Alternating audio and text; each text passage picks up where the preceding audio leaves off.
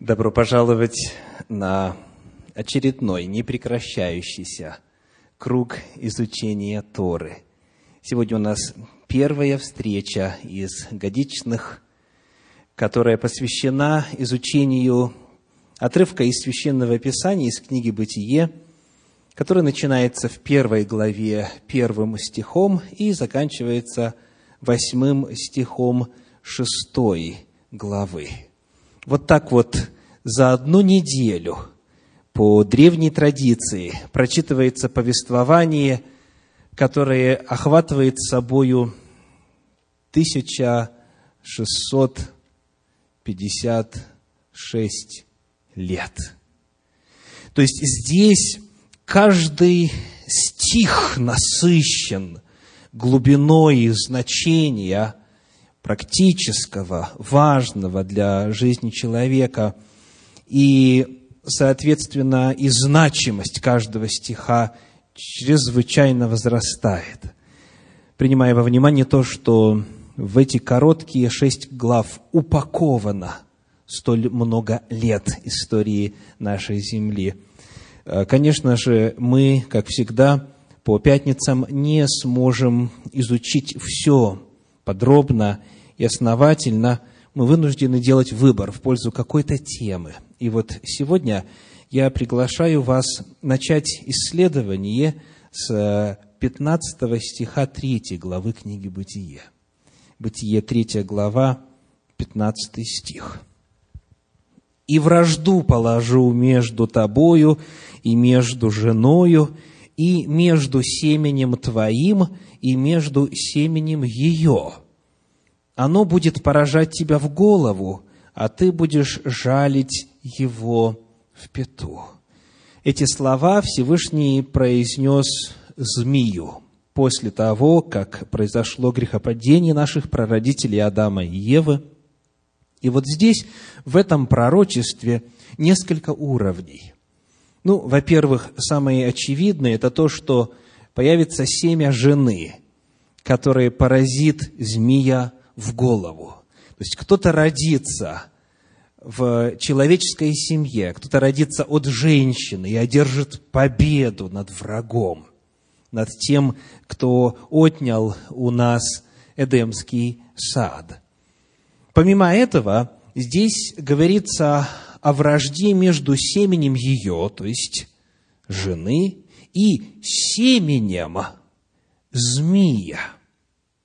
Если понимать буквально, если иметь в виду, что змей – это неприятное для человеческого существа ползучие, вызывающие отвращение создание, то тогда между всеми змеенышами – и всеми детенышами людей будет вот эта неприязнь. Однако здесь речь идет о большем. Речь идет о том, что от того момента две линии человеческих существ произойдут. Будут те, кто живет верою в обетовании о грядущем семени жены, о грядущем Спасителе.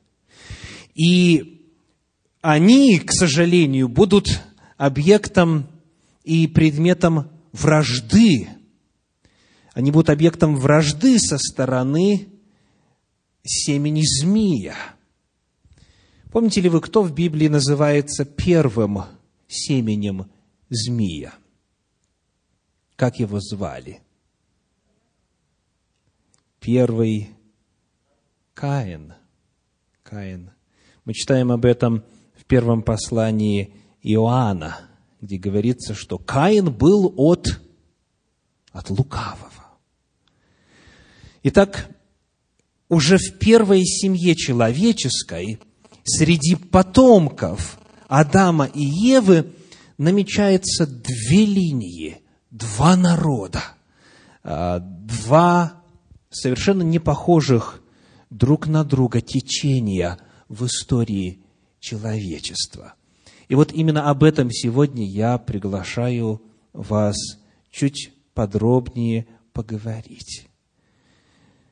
Вот это разделение, которое здесь предсказано в третьей главе, оно начинает осуществляться, воплощаться в реальность в четвертой главе. Начиная вот с того злополучного момента, когда и Каин первородный, и Авель, родившийся после, приносят Богу жертву. И вот сегодня мы посмотрим на генеалогию одних и на генеалогию других, на вот это родство, которое произошло от семени жены и которое, с другой стороны, противоположно ему, стало семенем дьявола.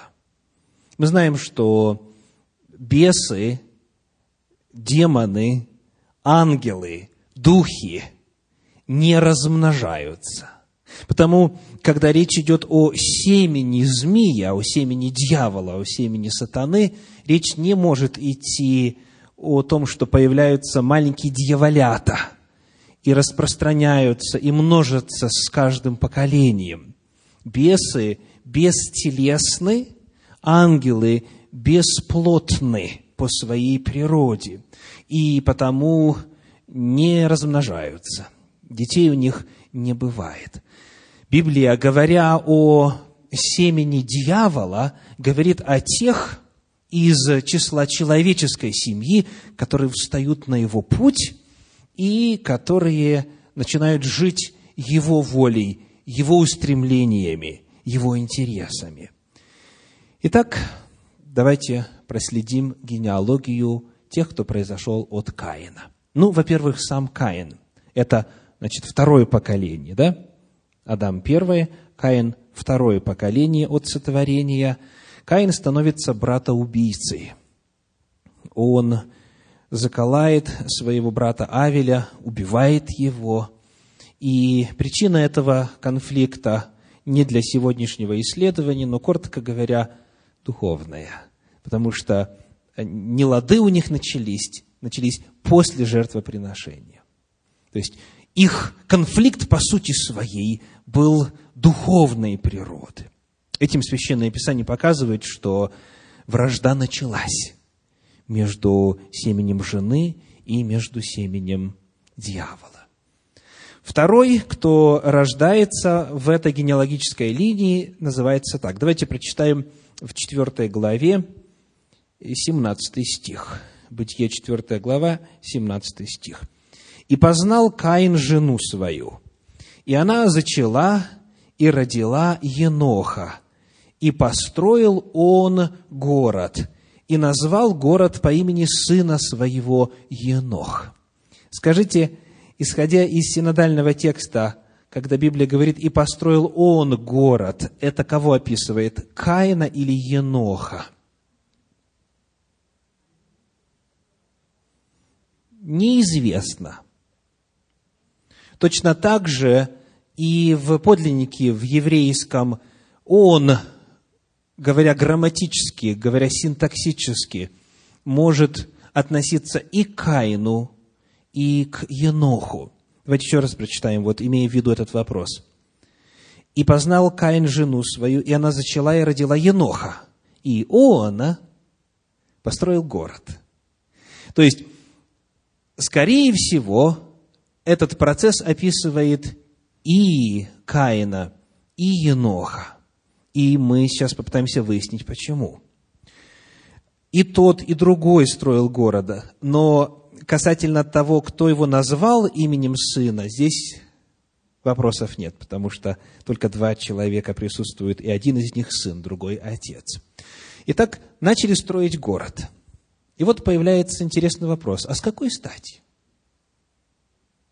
Почему? Для чего город нужен? Чуть раньше в Священном Писании рассказывается о последствиях убийства, которое Каин совершил. Итак, 4 глава, стихи с 10 по 12. 4 глава, с 10 по 12. «И сказал, что ты сделал?» голос крови брата твоего вопиет ко мне от земли. и ныне проклят ты от земли, которая отверзла уста свои принять кровь брата твоего от руки твоей. Когда ты будешь возделывать землю, она не станет более давать силы своей для тебя. Ты будешь изгнанником и скитальцем на земле. Земля была проклята в результате греха Адама и Евы. То есть теперь для того, чтобы получать от земли пропитание, необходимо было намного больше сил вкладывать в этот труд. То есть э, коэффициент полезного действия очень резко снизился в результате грехопадения. В этом суть проклятия. Но вот, тем не менее, до убийства своего брата Авеля Каин был земледельцем. То есть пусть, пусть в поте лица, пусть с тяжелым трудом, пусть не досыпая, не доедая и так далее, но все-таки он что-то мог выращивать на проклятой Господом земле. А вот здесь, после того, как земля приняла кровь брата, Господь говорит, проклят ты от земли. Это очень интересная формулировка и важная формулировка. Не от Господа, не от меня, не мною, не я тебя проклинаю, а ты проклят. Это э, изъявительное наклонение, то есть это описание, это констатация факта. Ты проклят, вот твое состояние. И проклят как? И от кого? В данном случае от чего? От земли.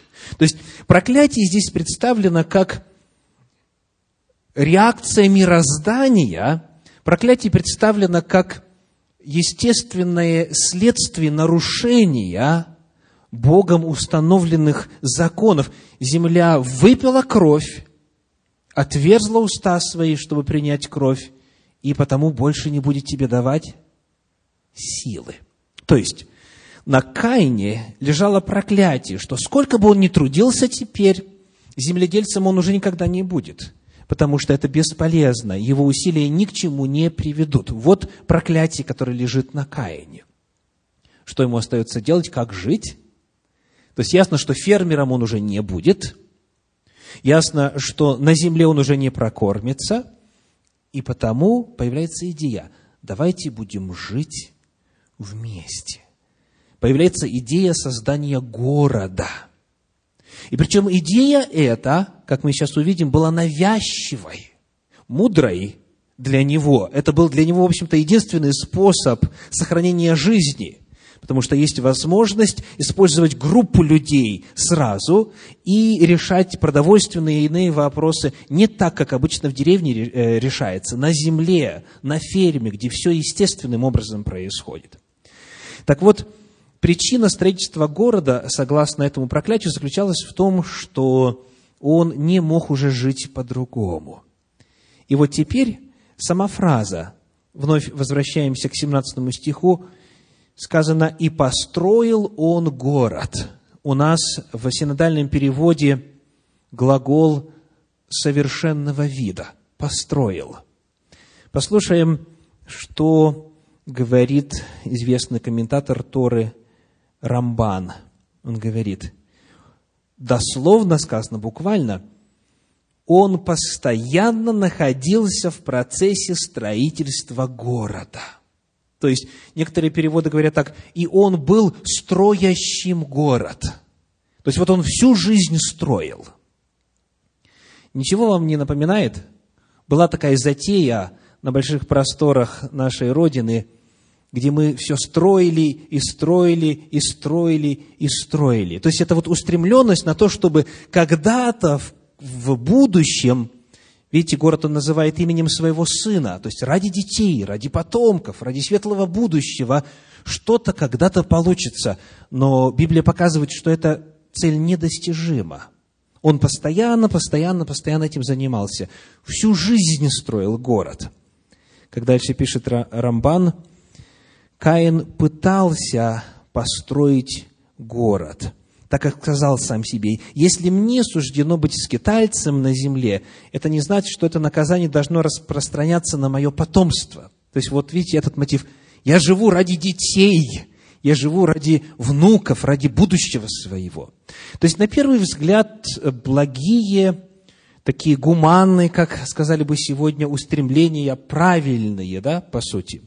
Но нам сегодня предстоит увидеть, к чему привела вот такая постановка вопроса. Удалось ли этой генеалогической линии э, чего-то достичь в плане счастья для потомства, в плане благословения для своих детей. Итак, Каин – братоубийца, Енох, скорее всего, вместе с Каином строит город, и он постоянно находится в этом процессе. И вот еще один очень интересный момент. А, есть такое слово в русском языке «именитый». Что оно означает? Какова этимология этого слова? Именитый. Ну, синоним я слышу, знаменитый.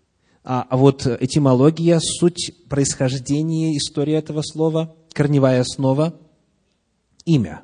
Да? То есть именитый э, в данном случае, в случае с Енохом, это потому, что в честь его что-то названо. Его именем. Он стал именитый, в честь его называется город. То есть вот человеческое свершение, которое обозначается человеческим именем. И это первая знаменитость, как сказали бы сегодня на английском языке, celebrity. То есть это, это первая вот такая известность, так сказать, в истории человечества. А известен был он чем? без устали пытался построить город. Всегда строил, расширял, строил, расширял, и вот в этом прошла его жизнь. Идем дальше. Следующее поколение. Значит, у нас идет Адам, это первое, Каин второе, Енох это третье поколение. Теперь в 18 стихе сразу представлено четвертое, пятое, шестое и седьмое поколение. 18 стих 4 главы. У Еноха родился Ирад – Ирад родил Мехиаеля. Мехиаель родил Мафусала. Мафусал родил Ламеха. Вот в таком коротеньком предложении сразу четыре поколения. Посмотрим, чем они имениты, чем они известны. Во-первых, Ирад. Ну, я коротко Просто напомню то, что вы знаете и так. Имена в Священном Писании несут что?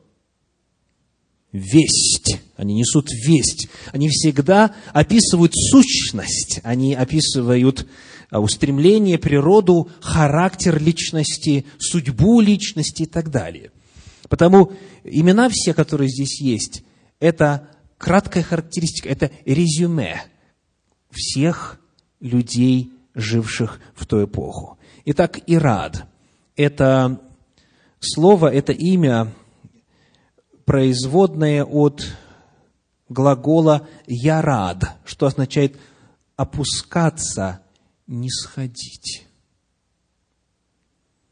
Итак, вот человека так зовут. Опускаться, не сходить. Как это можно современным языком обозначить или синонимы подобрать. Что это говорит об этом человеке? Падший. Так, очень хорошо. Что может быть еще? Есть такое слово, как опустившийся человек. Да? То есть, и поскольку речь здесь идет в контексте Божьего откровения, это описание природы, это описание сущности этого человека братоубийца, потом именитый человек, строящий цивилизацию, который постоянно в этом процессе. Кстати, имя Енох, мы чуть было не пропустили, означает посвященный. Посвященный. Вот, то есть он был посвящен на, не, на нечто или кому-то, а, из того, что описано, мы можем только сделать вывод о том, что вот он был посвящен на строительство цивилизации, то есть вот этим он занимался всю свою жизнь. Итак, ирад от глагола ярад – опускаться, не сходить, то есть человечество деградирует. Идем дальше. Следующее поколение – Мехиаэль. Вот это э, слово вообще удивительно переводится с оригинала. Исследователь Гирш, Равин, пишет, буквально Михаэль означает «тот, в ком стерто божественное» тот, в ком стерто божественное, или тот, кто сам стер в себе божественное. И дальше этот комментатор говорит, пока поколение подрастало, оно являлось жертвой, поколением, у которого отнято божественное начало. Возмужав, возмужав, оно стало активно отвергать божественное начало в себе и пытаться уничтожить его в других. То есть речь идет о поколении, которое занималось вытравливанием в себе образа Божия. Потому это еще один шаг вниз к падению, к гибели. Дальше идет Мафусал. Это имя в синодальной Библии одинаково звучит с именем человека из э, пятой главы книги «Бытие», из родословной тех, кто шел с Богом и за Богом. В оригинале это разные слова, разные написания. Посмотрим, как этот Мафусал зовется. Большинство современных комментаторов переводят это следующим образом. Через акадский язык. Муту – это человек. Потом дальше следующее слово – это шеол. И таким образом получается человек шеола. Ну, а шеол, в свою очередь, это что? Это ад, или могила, или преисподняя. То есть, это человек Шеола, человек преисподней. Представляете, что произошло? То есть, каждое поколение есть, по сути, все большая и большая деградация. И имена очень звучно передают процессы, которые происходят в этой генеалогии. И вот теперь идет Ламех или Ламех. Какое это по счету поколение? Седьмое. Давайте еще раз посмотрим. Адам – первое, Каин – второе, Енох – третье. Дальше идет Ирад – четвертое, Михиаэль – пятое, Мафусал – шестое и Ламех – седьмое. Седьмое поколение нас особенно интересует, потому что оно особо подробно описано. То есть, что произошло во время жизни Ламеха, четвертая глава описывает подробно. То есть, вот начало, Каин и Енох, чуть подробнее описано, чем занимались, потом одной строчкой целых четыре поколения, и вот про Ламеха подробно написано. Итак, седьмое поколение от Адама. Что происходит в этом поколении? Во-первых, значение имени. Ламех можно перевести как «к слабости». Ла-мех. И переводит его, соответственно, как предназначенный для слабой жизни, для слабой неутвержденной жизни. От а, глагола «приходить в упадок», потому переводят как «ослабевший», «пришедший в упадок». То есть, такой вот, ну, видите, э, прогрессия происходит. Все эти имена, они в одной линии стоят, что касается их этимологии, их значения. Вот как падение началось, так вот Ламех, он пришел в упадок. То есть седьмое поколение знаменует собой как бы низшую точку в деградации, в регрессии человечества в сравнении с образом Божиим, который был изначально сотворен в человеке. Ну что ж, а теперь подробнее о том, что нам известно об этом поколении. Четвертая глава книги «Бытие». Читаем 19 стих. 4.19. «И взял себе Ламех две жены, имя одной Ада и имя второй Цилла.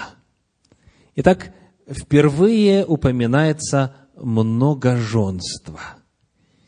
И для тех, кто помнит еще конец второй главы книги «Бытие», это само по себе очень серьезное заявление об извращении, которое происходит среди вот этой генеалогической линии.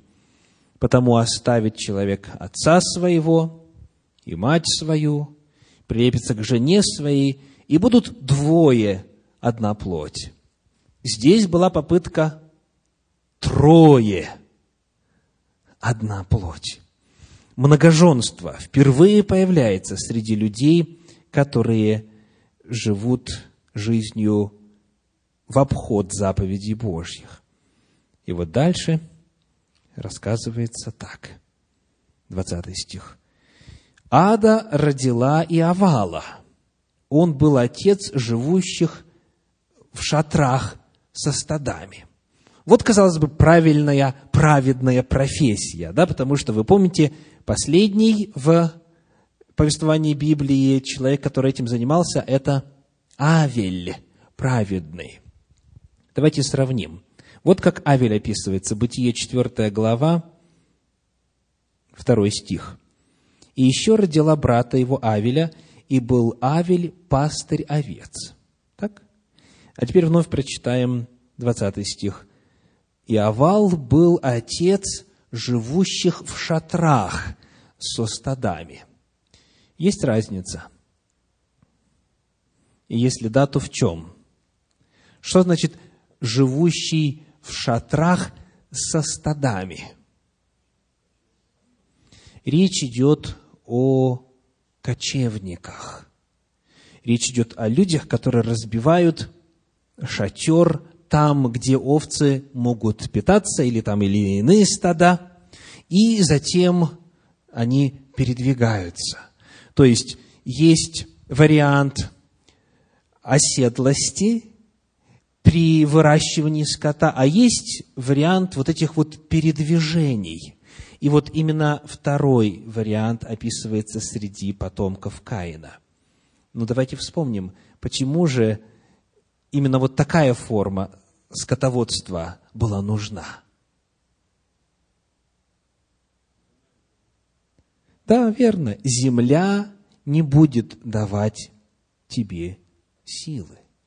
То есть среди потомков Каина, на которых Каинова печать, на которых это проклятие, у них страшная большая проблема.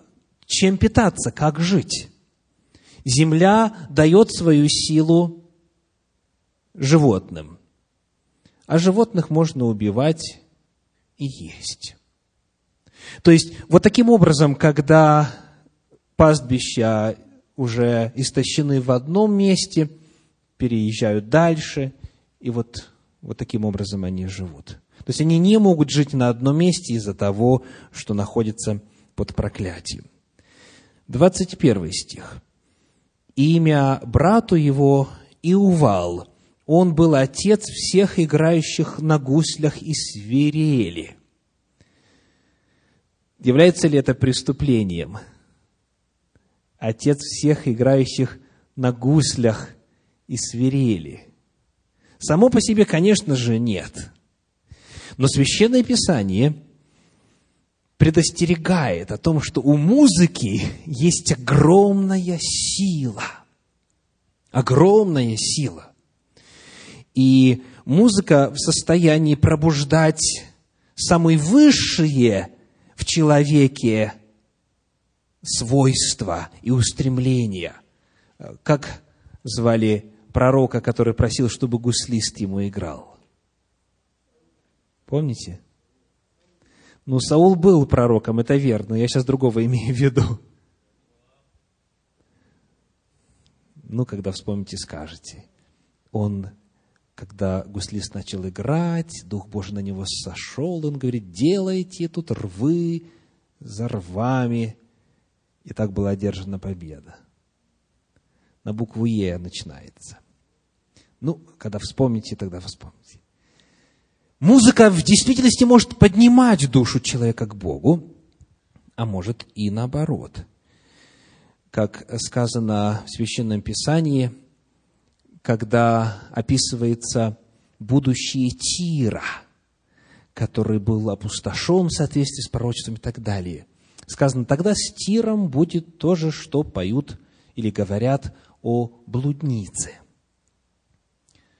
Играй складно, пой песни, забытая блудница, чтобы снова вспомнили о тебе.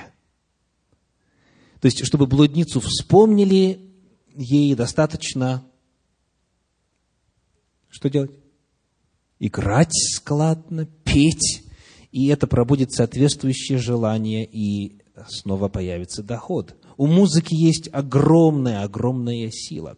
И вот, хотя здесь ничего не говорится о качестве той музыки, которая звучала среди потомков Каина, чуть дальше мы попытаемся понять, какой была природа этой музыки, потому что есть в Священном Писании об этом информация. В любом случае, они развиваются. Представляете, город строится, да, цивилизация строится, новые формы деятельности появляются. И, то есть, идет прогресс, идет развитие цивилизации. Дальше, 22 стих. Цила также родила Тувалкаина, который был ковачом всех орудий из меди и железа. Еще один скачок прогресса, еще один очень знаменательный шаг в цивилизации, в развитии цивилизации.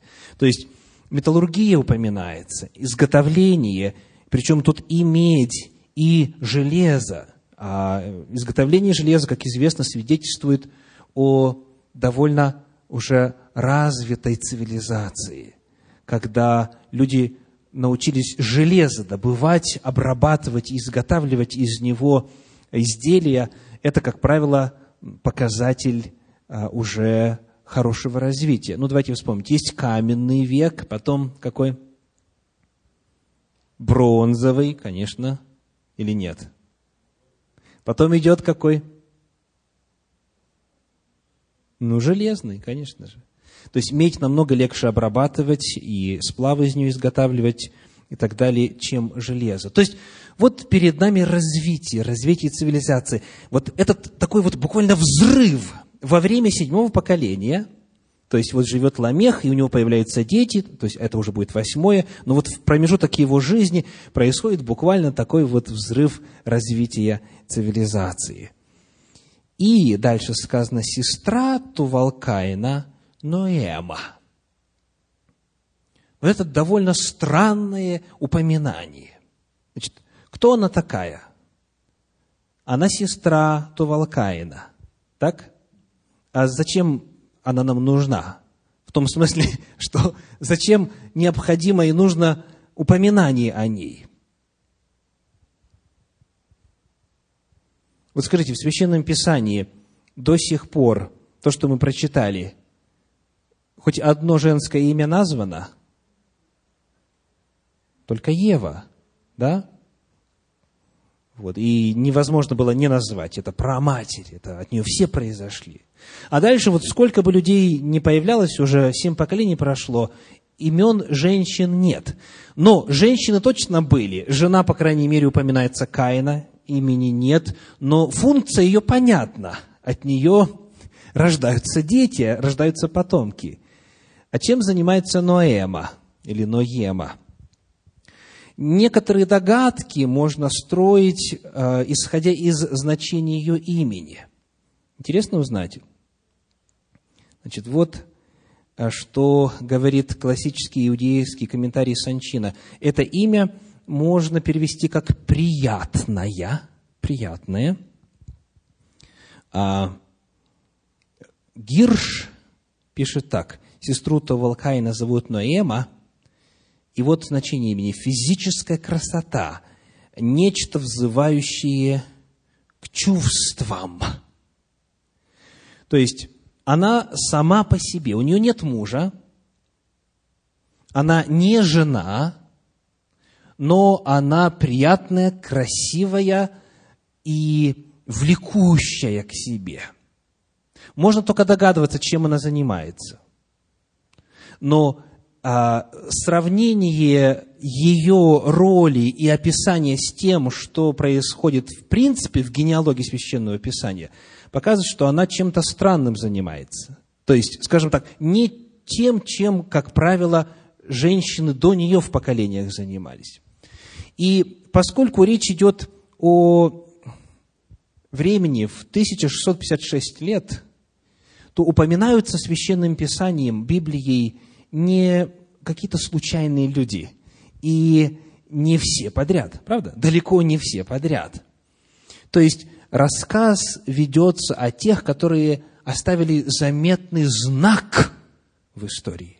А вот она знак такой оставила – она физически своей красотой, своими прелестями вызывает расположение, чувство и притягивает к себе мужчин. Вот известно она именно в этом качестве.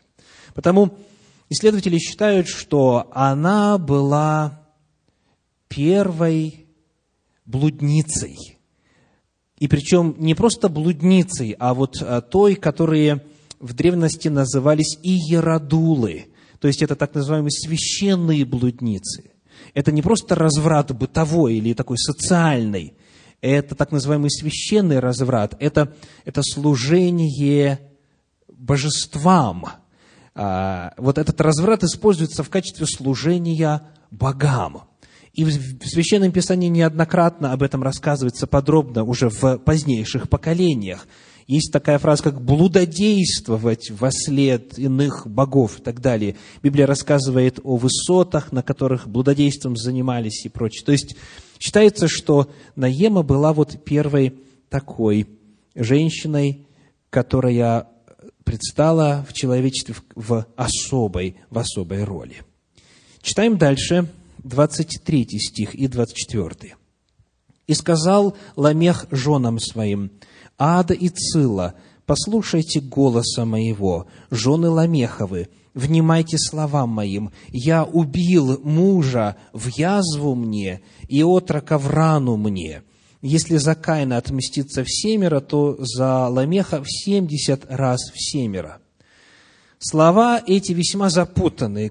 Какой бы вы перевод ни взяли, вы увидите там разницу в передаче мысли. У нас сказано – убил мужа в рану мне и отрока в язву мне. В некоторых переводах а, вы найдете такую мысль, а, как «я убил мужа за рану мне» или «за то, что меня поранили», или «за то, что у меня язва появилась, я убил отрока».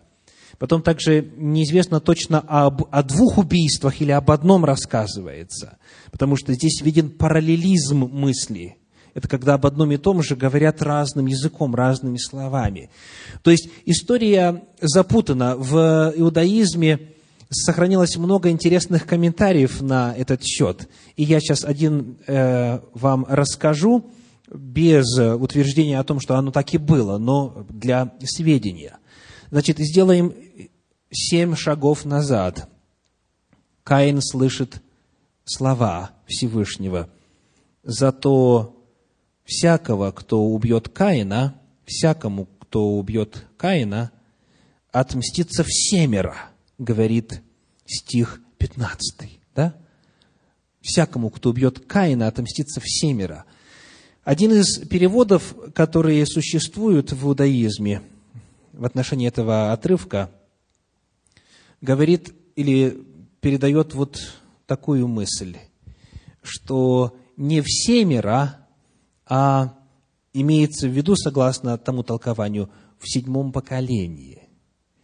Вот, то есть нужно подождать семь поколений, и тогда Каину отмститься. Не за Каина, а Каину. И вот согласно одному из мидрашей в иудаизме, дело обстояло так.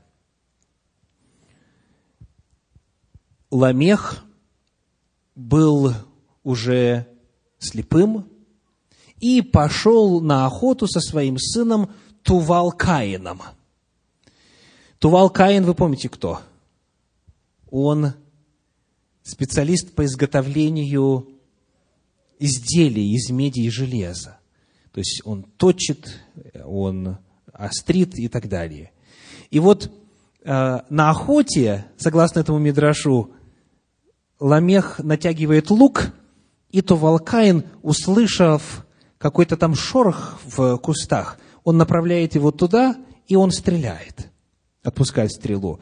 А там Каин пробирался в это время. И Каина стрела пронзила, Каин умирает, согласно этому мидрашу. Теперь, поскольку Ламех слепой, когда ему об этом Тувалкаин э, рассказывает, то он всплескивает руками и в это время убивает Тувалкаина. Вот. То есть, таким образом исполняется как бы наказание Каину в седьмом поколении.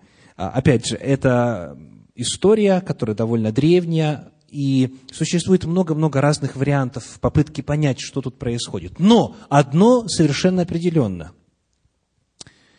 Отнятие жизни происходит, убийство происходит. Одного человека или двух. Если переводить как «за то, что меня ранили, я убью», то это тогда будет означать непропорциональное а, проявление силы, это проявление жестокости и мести там, и так далее, и так далее. Вот это последнее что мы узнаем из этого ряда людей, из каинитов, вот из э, того поколения, которое пошло следами и путем Каина. Так давайте повторим.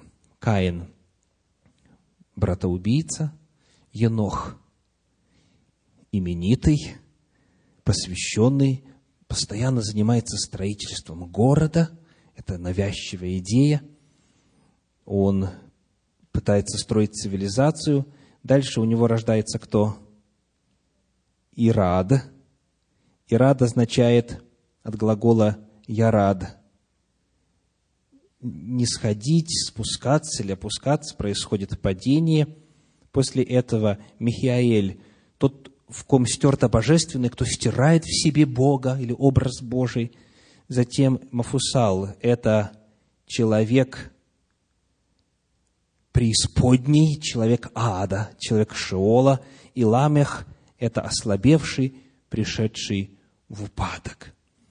Вот это история семи поколений от Адама. Ну, теперь вопрос. Как вам кажется, как следует оценить все, чего им удалось достичь?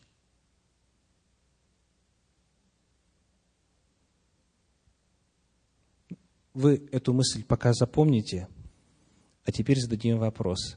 Что нам известно о семени жены? Чем они прославились? Чем они имениты? Что они дали человечеству? Как они способствовали э, распространению цивилизации, расширению человеческого прогресса и так далее. Вот что мы читаем в 4 главе стих 25 и 26. 4 глава, 25 и 26. «И познал Адам еще жену свою, и она родила сына, и нарекла ему имя Сиф, потому что говорила она, Бог положил мне другое семя вместо Авеля, которого убил Каин. У Сифа также родился сын, и он нарек ему имя Енос, тогда начали призывать имя Господа. И вот дальше пятая глава рассказывает о тех, кто произошел от Сифа. Перечисляется время их жизни, когда у них рождались дети и так далее. Чего им удалось достичь? Что они смогли дать миру? Ответ – ничего даже близко похожего на достижения каинитов. То есть среди них не было известных первооткрывателей, изобретателей. Ничего ими не было запатентовано. Они единственным отличаются. Призывали имя Господня. Значит, это не говорит о том, что они были все необразованные, отсталые, э, недалекие люди и так далее. Но просто Священное Писание показывает, что они ничем иным не прославились, кроме как тем, что призывали имя Господа. И вот в тот момент, когда среди потомков Каина происходили такие ужасные события, вот, это вот этот взрыв разврата и искажение воли Божьей, всевозможных злодеяний, в это время седьмой от Адама по линии Сифа зовется как? Енох, Енох, седьмой от Адама. И вот, когда ему исполнилось 65 лет, у него рождается сын. И после этого, давайте посмотрим на пятую главу, пятая глава книги «Бытие», стихи с 21 по 24. Пятая глава с 21 по 24. «Енох жил 65 лет и родил Мафусала. И, ходил Енох пред Богом по рождению Мафусала 300 лет и родил сынов и дочерей. Всех же дней Еноха было 365 лет, и ходил Енох пред Богом, и не стало его, потому что Бог взял его». В то время, когда каиницкая генеалогия пришла в полный упадок и растление, в это время среди тех, кто живет по воле Божьей, призывает имя Господне, совершается вот такое чудо. Енох живым взят, не видя смерти, переселен, взят Господом. И Енох, как говорит Священное Писание, об этом мы читаем в, в посланиях, он обличал, послание Иуды, первая глава, стихи с 11 по 15, Иуды, первая глава, с 11 по 15. «Горе им, потому что идут путем Каиновым». Так? Идут путем Каиновым, Таковые бывают соблазном на ваших вечерах любви, пиршествуя с вами без страха уточняют себя. Это безводные облака, носимые ветром, осенние деревья, бесплодные, дважды умершие, исторгнутые, свирепые морские волны, пенящиеся с рамотами своими, звезды блуждающие, которым блюдется мрак тьмы навеки. О них пророчествовал и Енох – седьмой, это Адама, говоря, «Се идет Господь со тьмами святых ангелов своих, сотворить суд над всеми и обличить всех между ними нечестивых». Слушайте внимательно. «Обличить всех между ними нечестивых во всех делах, которые произвело их нечестие, и во всех жестоких словах, которые произносили на него нечестивые грешники». Вот каким стал мир э, в седьмом поколении от Адама. В особенности, вот что касается этих каинитов. То есть, Енох их обличает, и между ним и Ламехом очень ярко видна разница.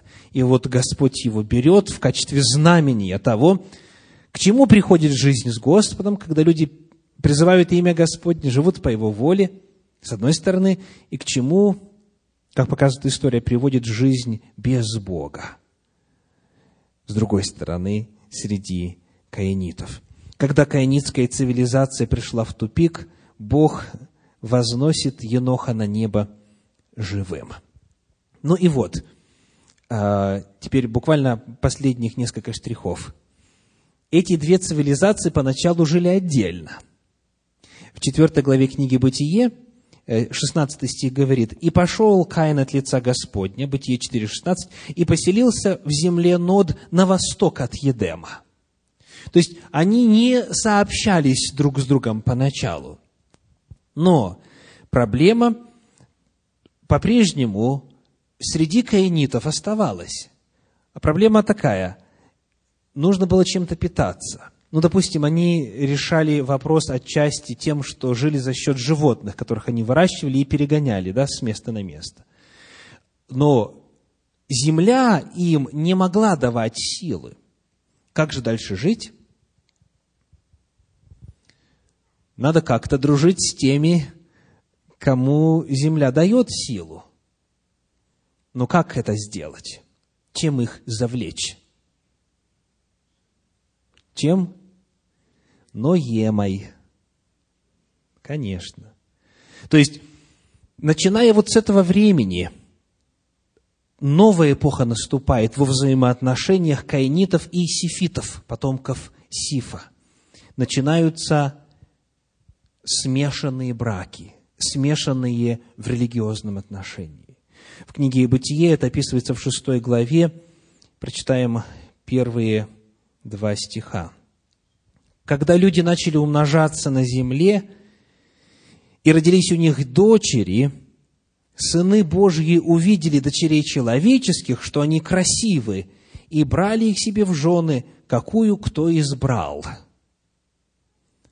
То есть, Сыны Божьи – это те, кто описан в пятой главе книги Бытия, сыны человеческие и, соответственно, дочери – это те, кто описан в четвертой главе, это потомки Каина. И вот начинается процесс, начинается смешение этих двух генеалогических линий. И в результате, третий стих, сказал Господь, не вечно духу моему быть пренебрегаемым человеками, потому что они плоть, пусть будут дни их 120 лет в результате вот этих смешанных браков и особой роли, которую э, каинитские женщины стали играть в этом процессе соблазнения людей Божьих, в результате происходит деградация вообще всех жителей земли. И здесь есть такой интересный момент, э, когда мы читаем, вот как, в каком возрасте кто из сынов Божьих заключал брак, э, и когда у него рождались дети, то вот у Сифа, например, 105 лет, и родился у него следующий человек в этой генеалогии, да? Потом, например, 9 стих, Енос жил 90 лет и прочее, прочее. Вот, то есть 100, 100 с чем-то. А Ной, когда у Ноя родились дети, первый родился в каком возрасте? Пятая глава, 32 стих. Ною было 500 лет, и родил Ной Сима, Хама и Ефет. Представляете, холостяк. 500 лет. То есть, то, что с ним произошло, было крайне нетипично. 190, 100 с чем-то, 65 в случае с Енохом.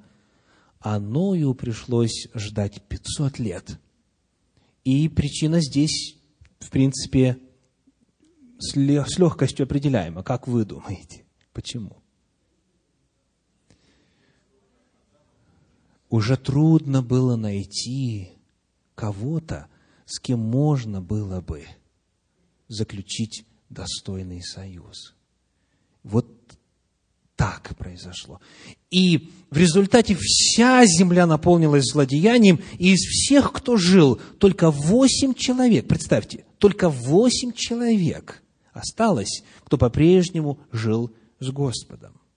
Это страшно. То есть вот к чему приводит заключение браков с теми, кто не служит Господу. В Священном Писании Господь неоднократно предостерегает. Это опасно. Это приводит к деградации и гибели. И в данном случае чуть вся земная цивилизация не погибла. Господь по милости своей спасает. И э, еще маленький такой элемент. У нас в четвертом стихе упоминаются исполины. Вот. И, конечно же, термин «исполин» в русском языке что означает? Этимологически. Исполин. Слушайтесь. Исполин. Ну, синоним-то, конечно, гигант. Так это в Септуагинте переведено, гигантос. Вот, но слово само уникально. Оно происходит от глагола нафаль, падать. Нафилим в оригинале. Это не гигантус, это падшие. То есть, в то время были на земле падшие дословно – Особенно же, 4 стих я читаю 6 главы, особенно же с того времени, как сыны Божьи стали входить к дочерям человеческим. и они стали рождать им. Это сильные и издревле славные люди. Им в действительности было чем прославиться. Огромные достижения, огромные успехи, открытия э, и так далее. Научно-технический прогресс. Но в духовном отношении это люди нефилим, это падшие. И если вы помните, все имена, вот в каждом из поколений, они как раз именно об этом говорят, о падении человеческого рода. Итак, сегодня, говоря о семени жены, с одной стороны, и о семени змея, с другой стороны, и о борьбе, которая идет между ними, давайте зададим вопрос о том, существует ли такая же опасность, или, точнее, такие же опасности сегодня, как и вот в то время. Помните, мы читали у Иуды, «Горе тем, которые идут путем Каиновым». И до сих пор есть люди, которые идут путем Каиновым. Это люди, которые усыновляются дьяволу. Это те, которые живут по воле дьявола. Они, как это ни странно звучит, очень стремятся к сынам Божьим. Почему? Потому что в сынах Божьих есть жизнь, а на них лежит знак проклятия. Всякий, кто приходит в контакт с дьяволом, начинает ему служить, несет на себе проклятие. И потому сыны Божьи им очень нужны. Это, знаете, как, вот, как присоски, как пиявки, которым нужна энергия, нужны благословения. Без без которых они бы погибли. То есть, сегодня по-прежнему и семя жены живет, и семя дьявола живет.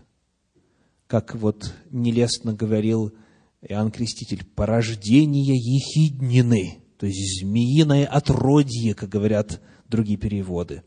И это не было оскорбление, это была констатация факта. И сегодня на земле есть два вида людей каиниты и сифиты. И главное, чем ближе мы с вами подходим к концу, тем ярче эта разница будет демонстрироваться. Священное Писание говорит о том, что в самом конце одни получат начертание зверя, а другие получат печать Божью, имя Божие. То есть уподобление в образ зверя идет с одной стороны, в конечном итоге в образ дьявола, и уподобление в образ Божий идет с другой стороны – и контакт между этими двумя группами, он чрезвычайно опасен. Чрезвычайно опасен. Сегодняшнее исследование Священного Писания показывает, что жизнь без Бога обречена заранее на гибель. Даже при самых лучших умах и изобретательных людях, при всех достижениях кайницкой цивилизации, она погибла. А жизнь с призыванием имени Божия может быть в более скромных условиях, может быть, без таких вот удобств цивилизации. Это жизнь, которая дает жизнь вечную. Это жизнь, которая ведет к спасению. Это жизнь для некоторых, когда они живыми будут вознесены навстречу с Господом. И напоследок хотел бы прочитать вам э, абзац из книги Елены Уайт «Патриархи и пророки». Несмотря на то, что Каин заслуживал смертного приговора за совершенное им преступление, сострадательный Творец пощадил его и дал ему возможность раскаяться. Но Каин только все больше ожесточал свое сердце, подстрекая к восстанию против божественной власти. Он стал родоначальником дерзких, распутных грешников – этот отступник, руководимый сатаной, соблазнил и других. Его пример и влияние оказывали столь сильно разлагающие действия, что земля растлилась и наполнилась насилием до такой степени, что возопила об уничтожении. Сохранив жизнь первому убийце, Бог преподал всей вселенной урок относительно великой борьбы – Мрачная история Каина и его потомков служила наглядным примером того, к чему привело бы разрешение грешнику жить вечно и осуществить свой замысел восстания против Бога. Долготерпение Божье только способствовало дерзости и беззаконию нечестивцев. 15 столетий спустя, после приговора, вынесенного Каину, преступления и скверна захлестнули землю. Всей вселенной стало ясно, что это результат пагубного влияния его поступка. Аминь.